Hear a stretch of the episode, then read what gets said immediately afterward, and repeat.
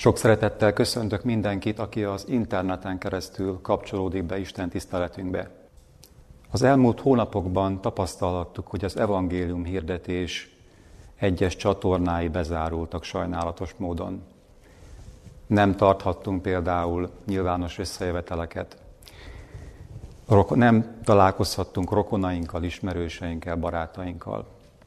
Viszont azt is tapasztalhattuk, hogy más csatornák ugyanúgy nyitva maradtak, például bizonyára többet telefonáltunk vagy leveleztünk, sőt ott van az internet adta lehetőség is a kapcsolataink ápolásában.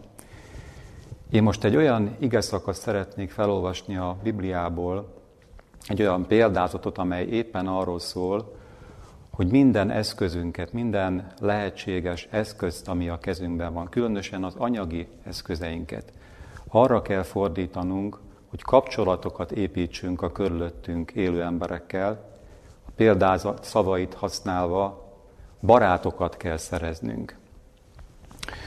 Ez a hamis sáfár példázat, amit szeretnék felolvasni, Lukács Evangélium a 16. fejezetében található. Az első 13 vers tartalmazza ezt a példázatot.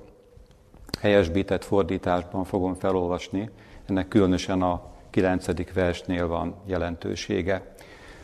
Amíg kikeressük a Bibliánkban, szeretném elmondani, hogy ezt a példázatot csak Lukács evangélista jegyezte fel.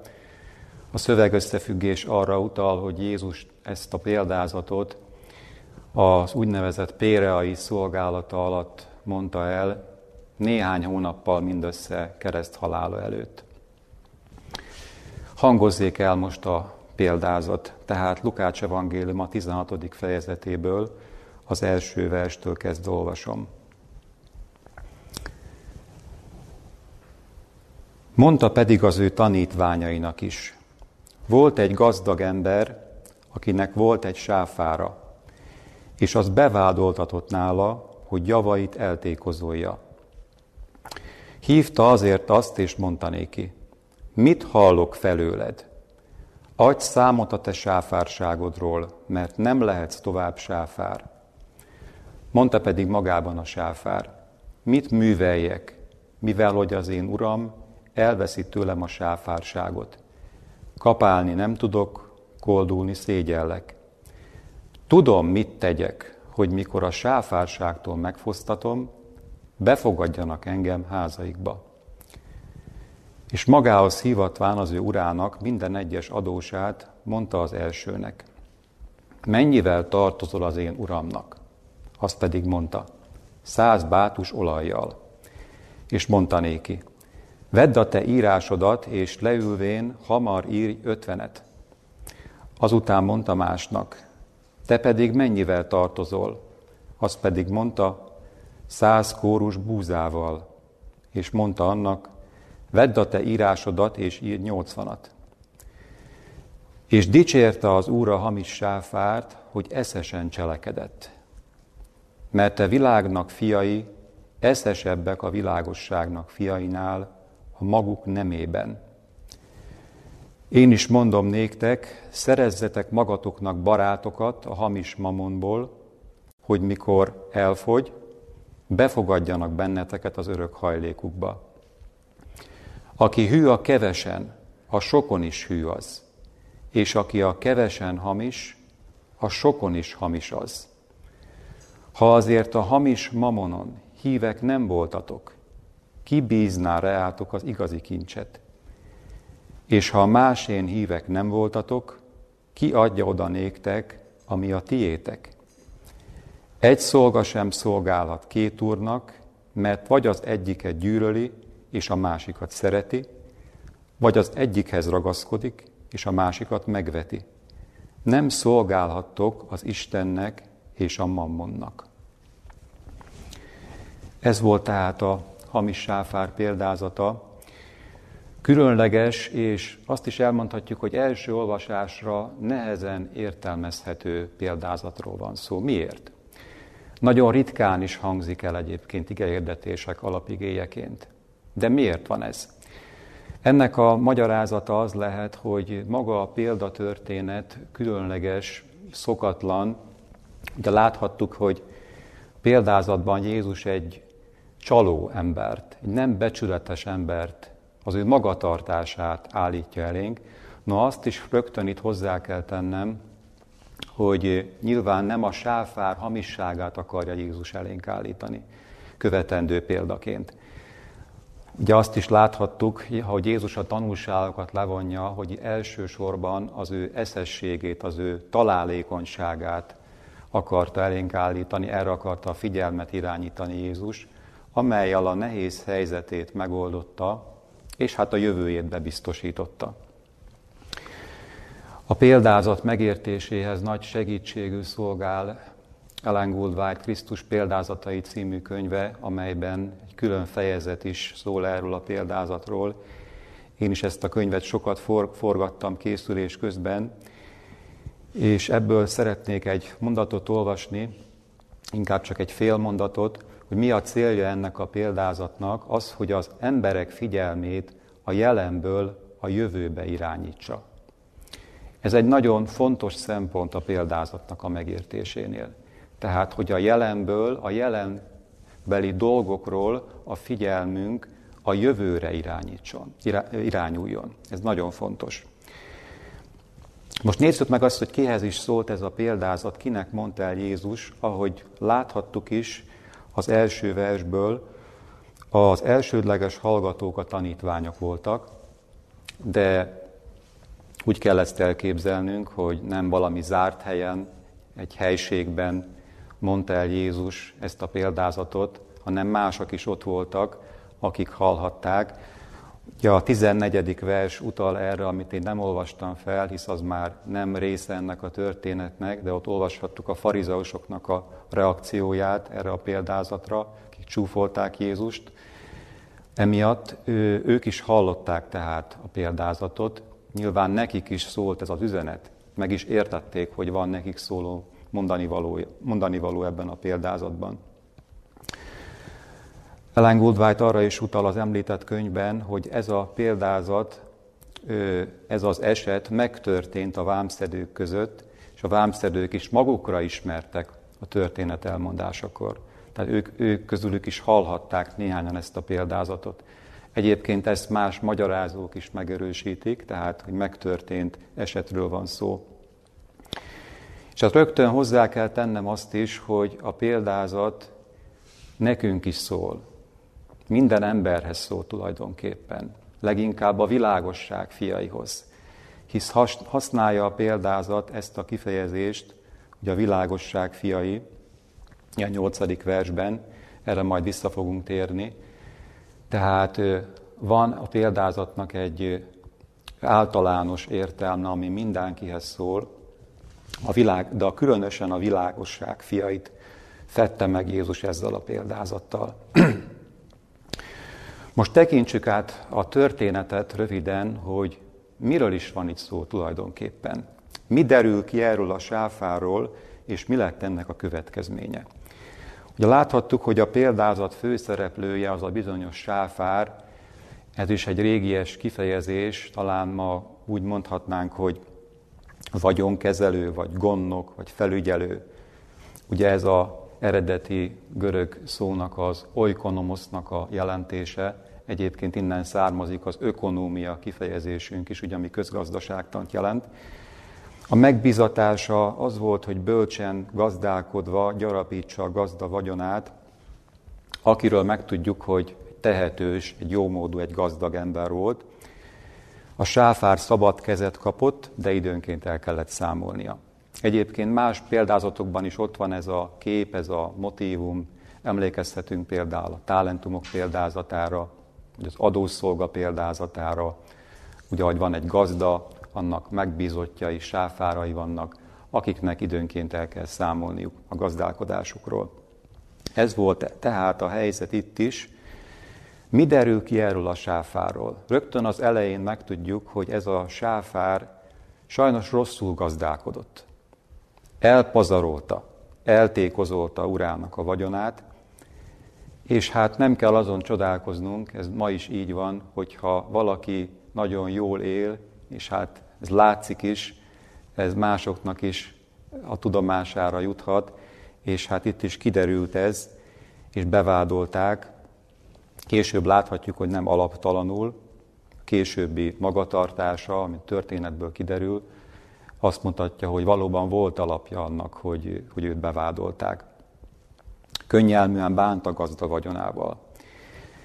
Láthatjuk a folytatásban, hogy a gazda hívatja, felszólítja, hogy számoljon el a rábízott vagyonnal. Már a döntés is megvan tulajdonképpen, nem lehetsz tovább sáfár, olvastuk a 2. versben. És azt is hozzátehetjük, hogy a tettéhez képest viszonylag enyhe büntetésben részesül, a megélhetését elveszti, de például nem olvasunk arról, hogy vissza kell fizetnie az okozott kárt. Minden esetre mégiscsak komoly dolog az, hogy valaki a megélhetését elveszti.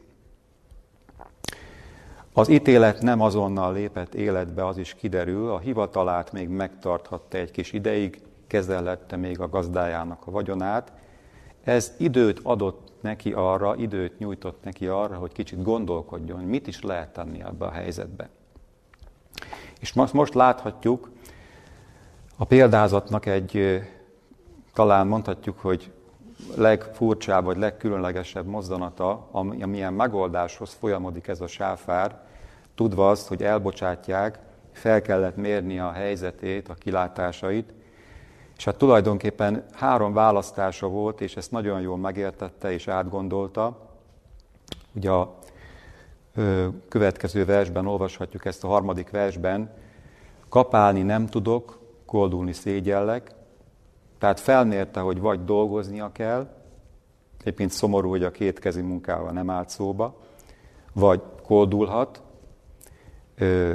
nem akart koldulni, ez is nyilván érthető, és a 3. lehetőséget nem említi, de az is ott volt, hogy éhezik. Ha nem is dolgozik, és nem is koldul, akkor nyilván éhezés vár rá. Ezt sem akarta, és ekkor jött egy felismerés, hogy mit lehet tenni ebben a helyzetben. 4. vers szerint, tudom, mit tegyek, hogy mikor a sáfárságtól megfosztatom, befogadjanak engem házaikba. A sáfár következőképpen gondolkozott. Ugye, van még lehetőségem arra, hogy rendelkezzek az én uramnak a vagyonával. Ez már nagyon rövid idő. De ha én segítek a gazdám adósainak, csökkentem az adósságaikat, akkor ezért hálásak lesznek. És majd viszonozzák ezt a jó tettet, barátokat szerezhetek ilyen módon, akik majd befogadnak engem a házaikba, amikor arra szükség lesz. Ezt késedelem nélkül meg is tette, ahogy láthatjuk a történet folytatásában, az 5. vers szerint, magához hívatta a gazda adósait, megkérdezte, hogy mennyivel tartoznak, és hát együtt átírták kölcsönszerződéseket, hisz láttuk a példázatban, hogy valamiféle dokumentumok is voltak, amiket átírtak. Minden esetben jelentős mértékben csökkentette a tartozást. Látjuk, hogy az első esetben, a 6. versben olvashatjuk ezt, 100 bátus olaj volt a tartozás. Ugye ez egy régi mértékegység, egy bát, az 39 liter volt, tehát itt közel 4000 liter olajról van szó. Egyébként valószínűleg olívaolajra utal ez, ennek magas ára volt. Tehát ezt a nagy tartozást a sáfára felére csökkentette. A másik esetben 100 kórus búza volt a tartozás.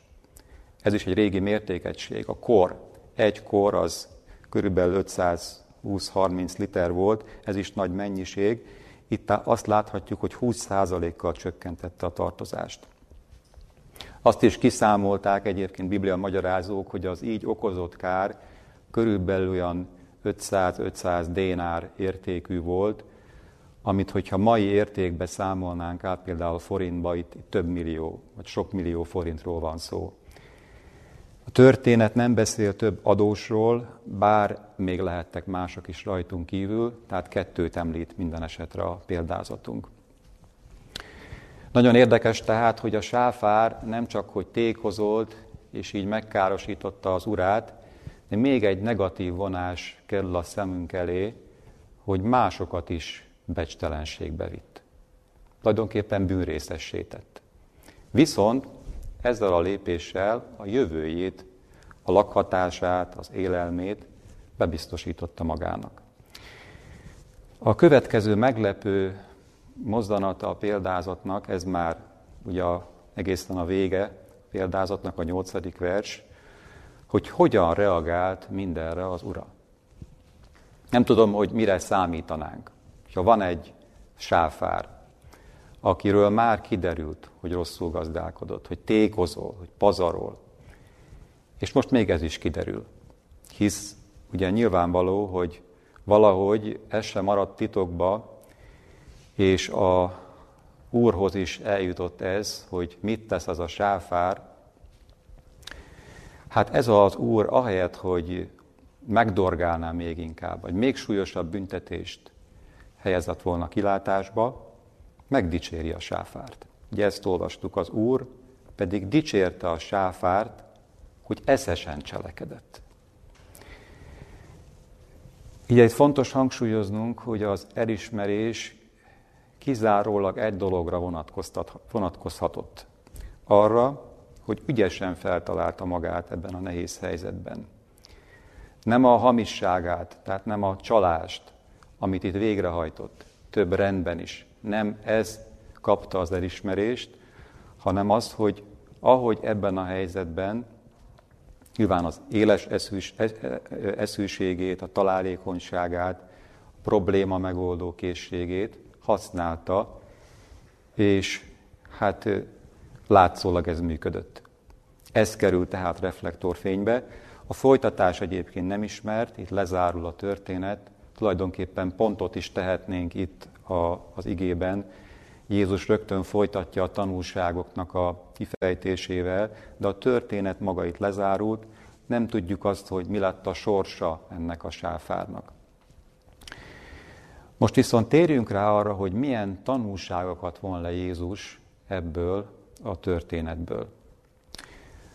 Azt gondolom, hogy nehéz dolgunk lenne, ha nekünk kellene levonni a tanulságokat, a saját értelmünket használva, hiszen a sáfár tette visszataszító, azt gondolom, hogy minden jobb érzésű ember számára, hisz ez a tett, ahogy ő viselkedett, maga a sikkasztás, ahogy aztán később ezt a helyzetet megoldotta további csalással, ez visszataszító. Jézus azonban elmondja, hogy mit tanulhatunk ebből a példázatból, és kifejti a tanulságokat. Én 4 pontban szeretném összegezni ennek a példázatnak a legfőbb tanulságait. Ebből az első 2-re fordítanék több időt, a másik 2-t pedig inkább csak érintőlegesen, rövidebben gondolnánk át. Szeretnék tehát az első tanulságra rátérni. A 8. versben így ezt olvashattuk, mert a világ fiai eszesebbek a világosság fiainál a maguk nemében. Ez volt tehát az első tanulság, amit Jézus ebből a történetből levon. Itt rögtön be is azonosítja a sáfár jelképét, hogy kit is jelképez ez a sáfár a történetben. Ugye a világ fiait jelenti. Kik a világ fiai? Nyilván a nem hívők, akik az igazságot nem ismerik. És ott van ezzel szembeállítva, a világosság fiaival szembeállítva, vagy összehasonlítva a világosság fiai. Kik a világosság fiai? Biblia másutt is használja ezt a kifejezést, világosság, vagy világosság fiai. Nyilván az igazságot ismerők, tanítványok, vagy Izrael népe, mindenkori hívők. Ugye mindenki beletartozik, nagyon átfogó ez a kifejezés, hogy a világosság fiai. Tulajdonképpen mindenki beletartozik ebbe. Jézus szavai komoly feddésként hatnak. Gondolom, hogy ezzel mindenki egyetért. Felmerül a kérdés rögtön bennünk, hogy tényleg így van ez? Nem túlzás ilyet kimondani, hogy a világosság fiai, eszesebbek, a világ fiai, eszesebbek a világosság fiainál a maguk nemében. vagy ilyet mondani, vagy ilyet gondolni is, hogy a világ fiai bármiben is előrébb tartanak a világosság fiainál. Hisz a világosság fiainál van a világosság, az ismeret, az ige ismeret. Nagy előny ez, azt mondhatnánk mindenképpen. Szeretnék idézni a Krisztus példázatai című könyvből egy mondatot a 257. oldalról.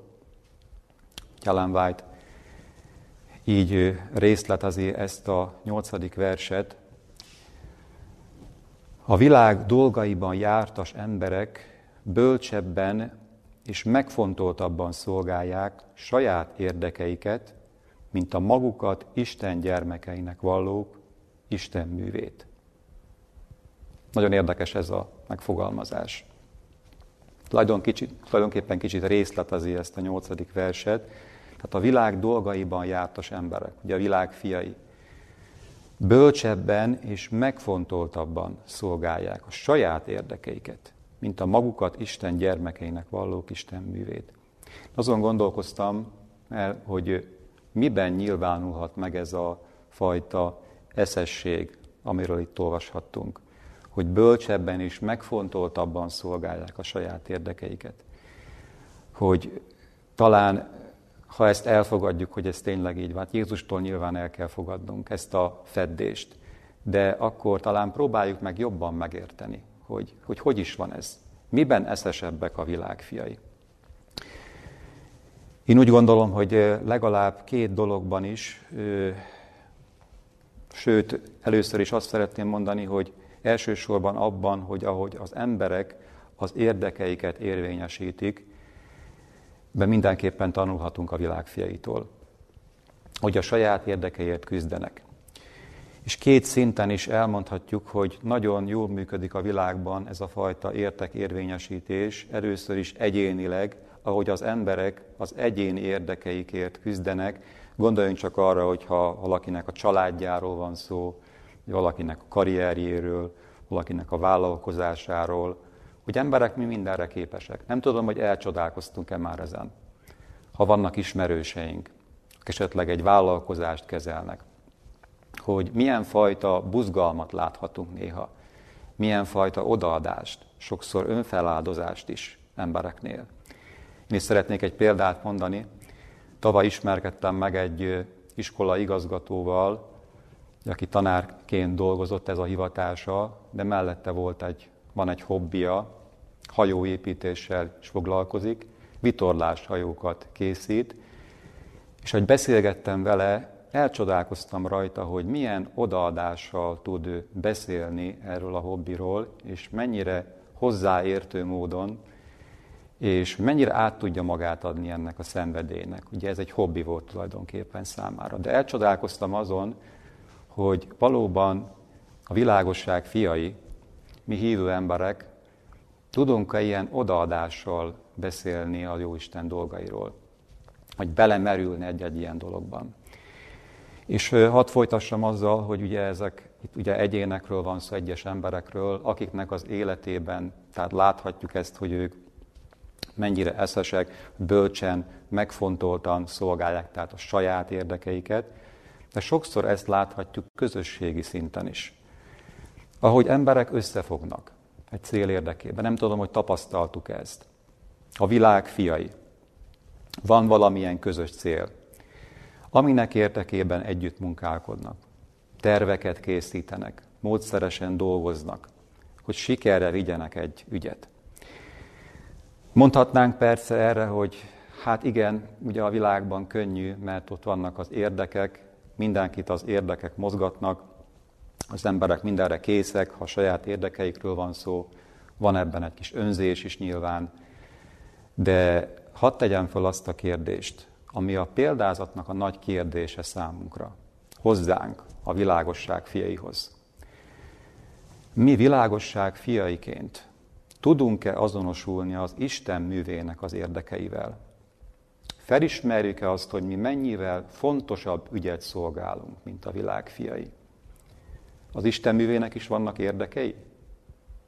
Nyilvánvaló. Emlékezzünk Jézus parancsára, Márk Evangélium 16. fejezetéből 15. verset szeretném felidézni, hogy Jézus azt mondta a tanítványoknak, ez is a mindenkori tanítványokhoz szól, elmenvén szélesebb világra, hirdessétek az evangéliumot minden teremtésnek. Ez a misszió parancsnak tulajdonképpen a legtömörebb összefoglalása. Elmenvén szélesebb világra, hirdessétek az evangéliumot minden teremtésnek. Tulajdonképpen mondhatnánk azt, hogy ez a mi vállalkozásunk. Igen, nem a saját erőnkkel kell nyilván előrevinni, de eszesség, bölcsesség, tervezés, kitartás a tervek végkezvitelében, nyilván itt is szükség van.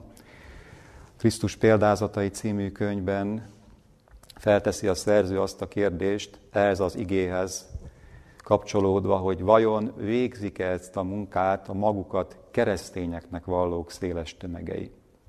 Igen, el kell ezen gondolkoznunk. Ha mi a világosság fiai vagyunk, kimondhatjuk, hogy ez az első számú kötelességünk, vagy a legfőbb érdekünk, hogy ez a munka haladjon előre, hogy sikerre vigyük. És azt is hozzá kell tenni, hogy nagy feladatról van szó. Ugye a felolvasott igében Jézus azt mondta, hogy az egész világra el kell jutni. Gondoljunk csak bele abba, hogy mekkora ez a világ, mennyire bonyolult, összetett. Ha csak egyetlen egy országra gondolunk, még akkor is nagyon nagy kihívásnak tűnik, hogy minden teremtéshez jussunk el, aki abba az országba él, de még talán tovább szűkíteném, hogy néha még egy város lakóit elérni, vagy egy település lakóit is elérni is nagy feladat. Vagy akár csak a rokonainkra gondoljunk, a barátainkra, hogy hozzájuk eljussunk. De mégiscsak egy nagyon fontos, sürgető feladatról van szó. Nem tudom, hogy átérezzük ezt. Ugye az ajtók bezárulhatnak. A mostani helyzet is, ugye amit átélünk mindnyájan, itt van ez a járvány, erre kell, hogy megtanítson bennünket, hogy ajtók, az evangélium hirdetésnek a lehetőségei pillanatok alatt bezárulhatnak, átalakulhatnak. Kérdés, hogy tudunk-e alkalmazkodni ehhez a megváltozott helyzethez. Azt is láthatjuk, hogy a világ ideje leáldozóban van.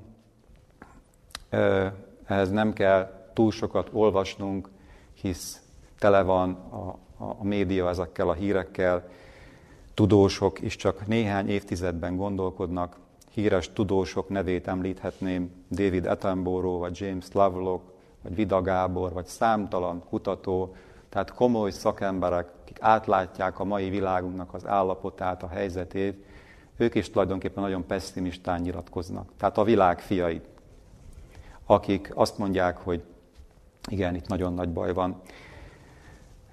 Hadd említsem még meg itt azt is, hogy a klímaváltozás és a járványok megszaporodása között is szoros összefüggés van, ez régóta ismert már, és hogyha tényleg bekövetkezik az a klímakatasztrófa, amit nagyon megjósoltak, ez azzal is együtt fog járni, hogy még több járvány lesz a világunkban, és hát ez csak egy probléma, amit magával hoz, nyilván mások is lesznek, természeti katasztrófák és egyebek. Nyugodtan kimondhatjuk, hogy a történelemnek talán a legnehezebb időszaka előtt állunk. Felfogjuk ezt, felmérjük ezt. Sokan a világ fiai közül ezt értik és átlátják. Nagyon eszköz a kezükbe, hogy tegyenek valamit, nincs. A mi kezünkbe pedig ezek ott vannak, ezek a lehetőségek. Így szeretnék rátérni a második tanulságra, hisz Jézus folytatja a tanulságok levonását, és ezután a 9. versben a következőt mondja. Én is mondom néktek, szerezzetek magatoknak barátokat a hamis mamonnal. Itt helyesbítem a fordítást. Hát a hamis mamonnal, hogy amikor elfogy, befogadjanak benneteket az örök hajlékukba. Ebben a példázatban van egy idegen kifejezés, ugye, amit a bibliafordítók nem is szoktak lefordítani, a mamon. Ez egy arám nyelvű kifejezés, a jelentése pénz, vagyon, tőke, gazdagság, nyereség. Tulajdonképpen átvitt értelemben a földi dolgokat, a földi eszközeinket is jelentik. Jézus idejében használt kifejezés volt ez. Máténál egy helyen szerepel, Lukácsnál is csak itt fordul elő ebben a történetben. Tehát a mamon, ami hamis jelzővel illetett Jézus, tehát a hamis mamon. Miért van ott ez a kifejezés? Hisz látjuk, hogy olyan valamiről van szó, amit nekünk használnunk kell, ugye egy eszköz a barátok szerzésére. Talán itt nem abban az értelemben, hogy önmagában rossz lenne a mamon, vagy a pénz, vagy a vagyon, hanem azért hamis, mert nem valódi érték a mennyei értékekhez képest. 11. versben teszi majd meg Jézus az összehasonlítást, ugye a hamis kincsek, hamis mamon és a valódi kincsek között. Itt van tehát ez a kifejezés, de nézzük csak meg közelebbről, hogy mire kell használnunk a hamis mamont. Tehát a kezünkben lévő eszközöket, lehetnek anyagi eszközök, nyilván elsősorban a mamon ezt jelenti, de mindenfajta lehetőségünket, eszközünket. Tulajdonképpen a talentummal rokonítható ez a kifejezés. Ugye az is egy pénznemet jelentett tulajdonképpen. Jézus ezt mondta, szerezzetek magatoknak barátokat a hamis mamonnal. Láthattuk a történetben, hogy a sáfár bölcsessége abban állt, hogy a kezében lévő eszközökkel ő barátokat szerzett, hogy a saját jövőjét biztosítsa. Barátokat szerezni, miért fontos ez a mi életünkben?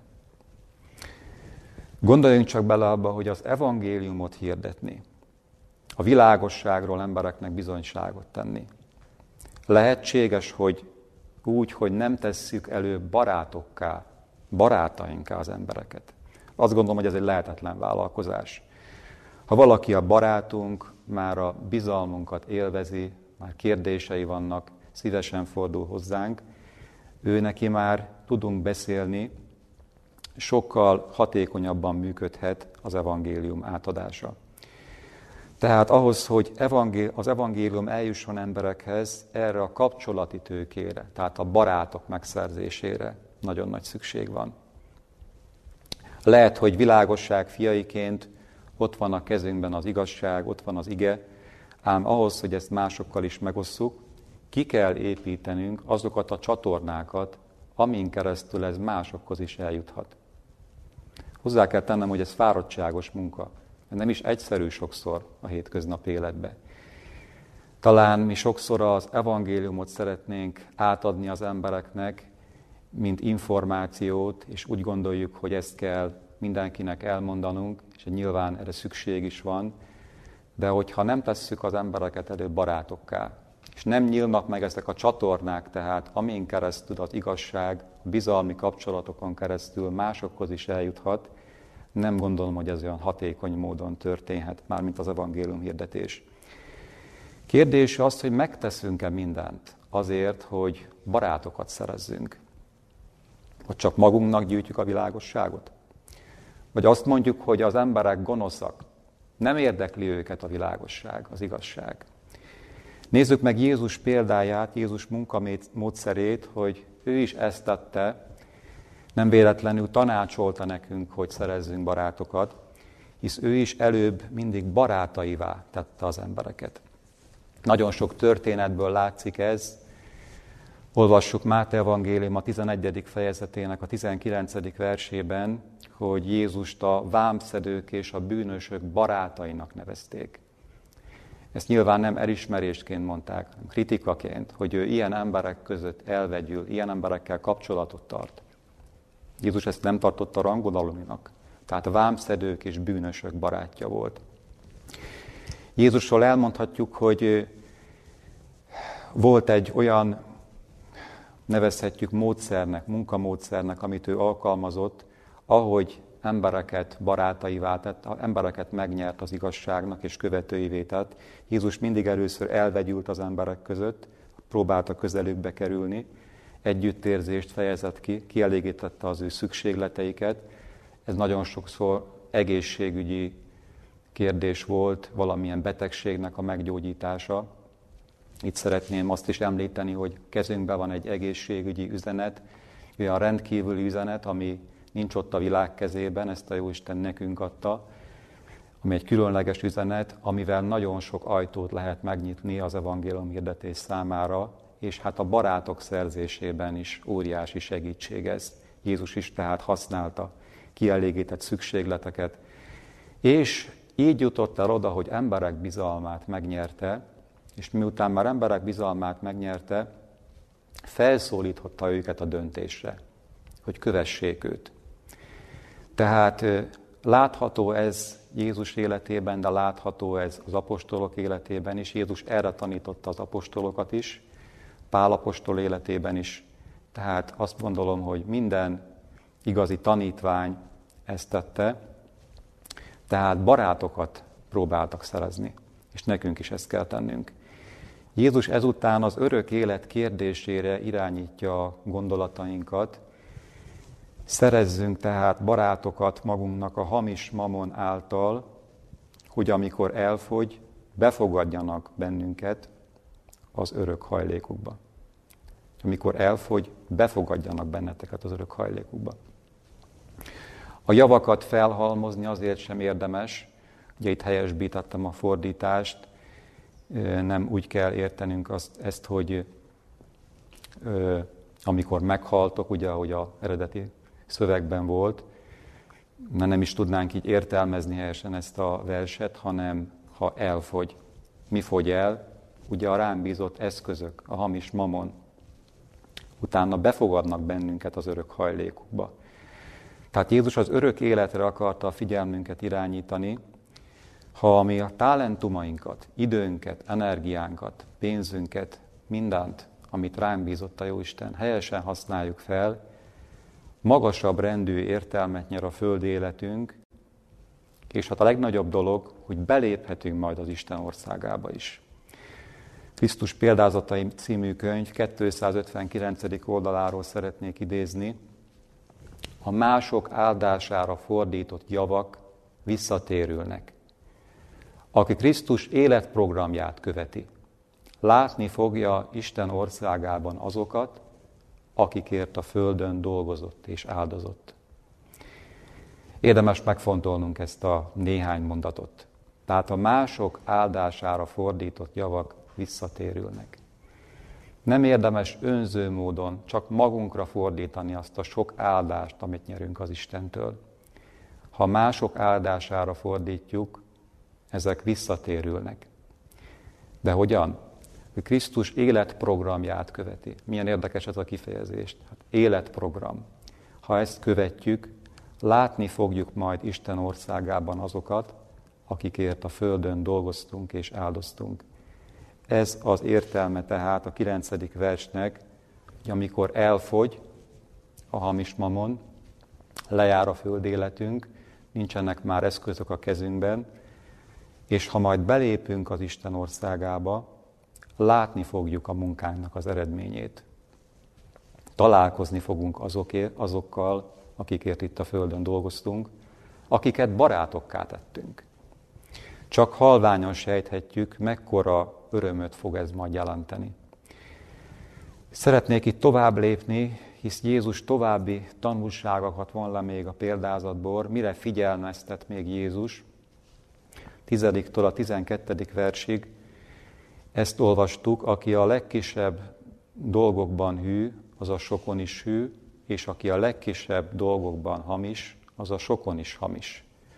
Ha azért a hamis mamonon nem voltatok hűek, kibízná reátok az igazi kincset. És ha másé nem voltatok hűek, kiadja majd oda azt, ami a tiétek. A hűség kérdése, tehát ami egy központi fogalom a példázatban, azt mondhatjuk, hogy a hamis sáfár épp ebben találtatik könnyűnek. Ugye nem volt hűséges, hamis volt. Ez nem egy pozitív példa. De Jézus alkalmat látott a példázat elmondása után, hogy a hűségről is beszéljen. Ugye egy negatív példa hangzik el, de ezután is azt mondja, hogy mi ne legyünk ilyenek, ne kövessük el a hamis sáfárnak a példáját az ő hűtlenségében. És azt is elmondhatjuk, hogy a Bibliában van éppen elég példa olyan emberek, akik hülyek voltak a rájuk bízott javakkal. Gondoljuk csak végig az Ószövetségben, mennyi példa áll előttünk. József, vagy Mózes, vagy Illés, Elizeus, Dániel, vagy Nehémiás. Sok-sok ember, akik a hűségre mutattak példát. És azt láthatjuk, hogy Jézus itt is az örök életre irányítja a figyelmünket, ugyanis az élet legnagyobb próbája, legfontosabb próbája a kis dolgokban való hűség, a megbízhatóság, a lelkiismeretesség. Azt is elmondhatjuk, hogy ebben az életben keveset bíznak ránk, legalábbis nem valódi értékeket kezelünk, hisz a pénz és a ránk bízott talentumok csak erre a földi életre vonatkoznak. Ezeket bízza ránk a Jóisten. De ha ezekkel hűek vagyunk, ezzel bizonyítjuk, hogy alkalmasak vagyunk majd nagyobb megbízatásokra is. Szeretném felolvasni Pál apostolnak a felhívását, ahogy a hűségre hív fel bennünket, és arra, hogy helyesen gazdálkodjunk a ránk bízott javakkal. A Timóteushoz írt első levél, 6. fejezet, 17-től a 19. terjedő szakaszt szeretném felidézni, csak kivonatosan. Azoknak, akik gazdagok-e világon, mondd meg, hogy jót tegyenek, legyenek gazdagok a jó cselekedetekben, legyenek szíves adakozók, közlők, kincset gyűjtvén magatoknak jó alapul a jövőre, hogy elnyerjék az örök életet. Tulajdonképpen azt mondhatjuk, hogy az ige mindenkinek szól. Ha nem is vagyunk olyan gazdagok, hogy nagyon sok pénz lenne a birtokunkban, vagy bármi más, vannak javaink, vannak eszközeink, és igaz ez ránk is, hogy tegyünk jót azokkal az eszközökkel, ami rendelkezésünkre áll, és legyünk gazdagok a jó cselekedetekben. Adakozók, közlők, ezzel kincseket gyűjthetünk. Ez a megfogalmazás, hogy kincset gyűjteni a jövőre, kincset gyűjteni a mennyben, ezt Jézus is használta. Milyen kincsre lehet itt gondolni?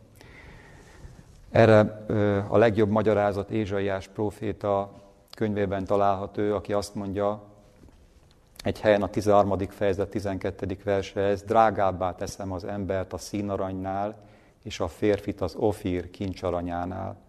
Tulajdonképpen ezek azok a kincsek, amiket gyűjthetünk jó alapul a jövőre, hogy elnyerjük az örök életet. Tulajdonképpen fel se fogjuk, mekkora értékek forognak kockán, akár egyetlen ember elvesztésével is. Emlékezzünk tehát arra, hogy itt vannak a lehetőségek a kezünkbe, az eszközök, amiket arra fordíthatunk, hogy barátokat szerezzünk magunknak az emberek között, és ezek az emberek a bizalmi kapcsolatok kiépülésével megismerhetik az evangéliumot is rajtunk keresztül. Ezután térnék rá a legutolsó tanulságra, a 13. versben, ez a negyedik tanulság. Egy szolga sem szolgálat két úrnak, mert vagy az egyiket gyűlöli és a másikat szereti, vagy az egyikhez ragaszkodik és a másikat megveti. Nem szolgálhattuk az Istennek és a mamonnak. Jézusnak ez a tanítása hegyi beszéd keretében is elhangzott, tehát nem csak itt Jézus megismételte ezt. Nyilvánvaló, hogy nem lehet egyszerre kétféle életelvet követni, vagy az Isten kerül az első helyre az életünkbe, vagy a mamon, földi dolgok, ugye a vagy-vagy alapelve, ezt tulajdonképpen így is fogalmazhatnék. Ugye itt is láthatjuk, hogy a mamon, noha egy eszköz, amit jó célra használhatunk, vigyáznunk kell vele. Használjuk, de ne kiszolgáljuk, ne szolgáljuk, ne hajoljuk meg előtte bálványként.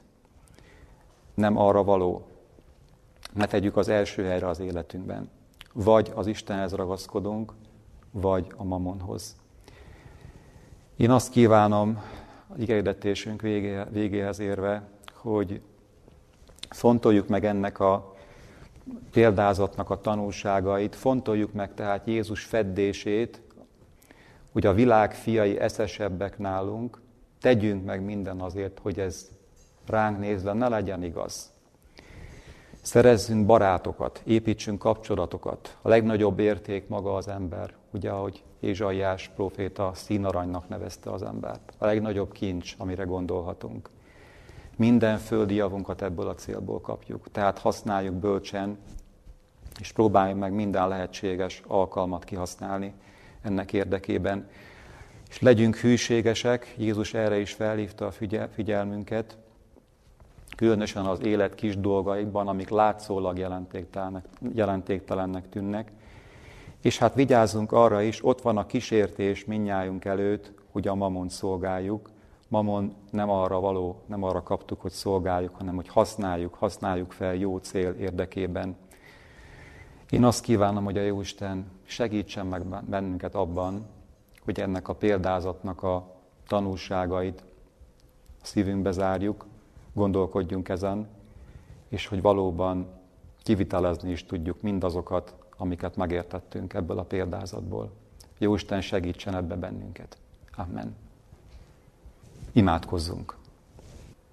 Jóisten, mennyei Atyánk, köszönjük, hogy Te hozzád jöhetünk. Köszönjük Jézus szavait, köszönjük ezt a példázatot, amelyben elénk állítod azt, hogy a világ fiai közül milyen sokan eszesebbek a világosság fiainál. Segíts Istenünk, hogy ez a mi életünkre nézve ne legyen igaz, hogy látható legyen az odaadás, az eszesség, a buzgóság a mi életünkben jobban, mint a világ fiainál.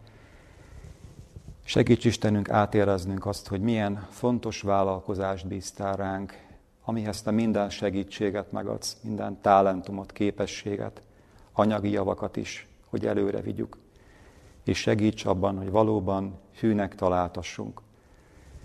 Köszönjük Istenünk, hogy segítesz bennünket ebben, és segíts abban, hogy a ránk bízott javakat bölcsen használjuk, hogy ahogy el is hangzott, ne szolgáljuk a mamont, ne váljon bálvánnyá az életünkbe, hanem a maga helyén kezelve hasznos eszköz legyen arra, hogy barátokat szerezzünk. Köszönjük Istenünk, hogy eszközöket adsz, és köszönjük, hogy lehetőségeket, alkalmakat adsz most is a megváltozott körülmények között, hogy sok-sok barátot szerezzünk, akik majd megismerhetik az evangéliumot. Köszönjük Jézus példáját is.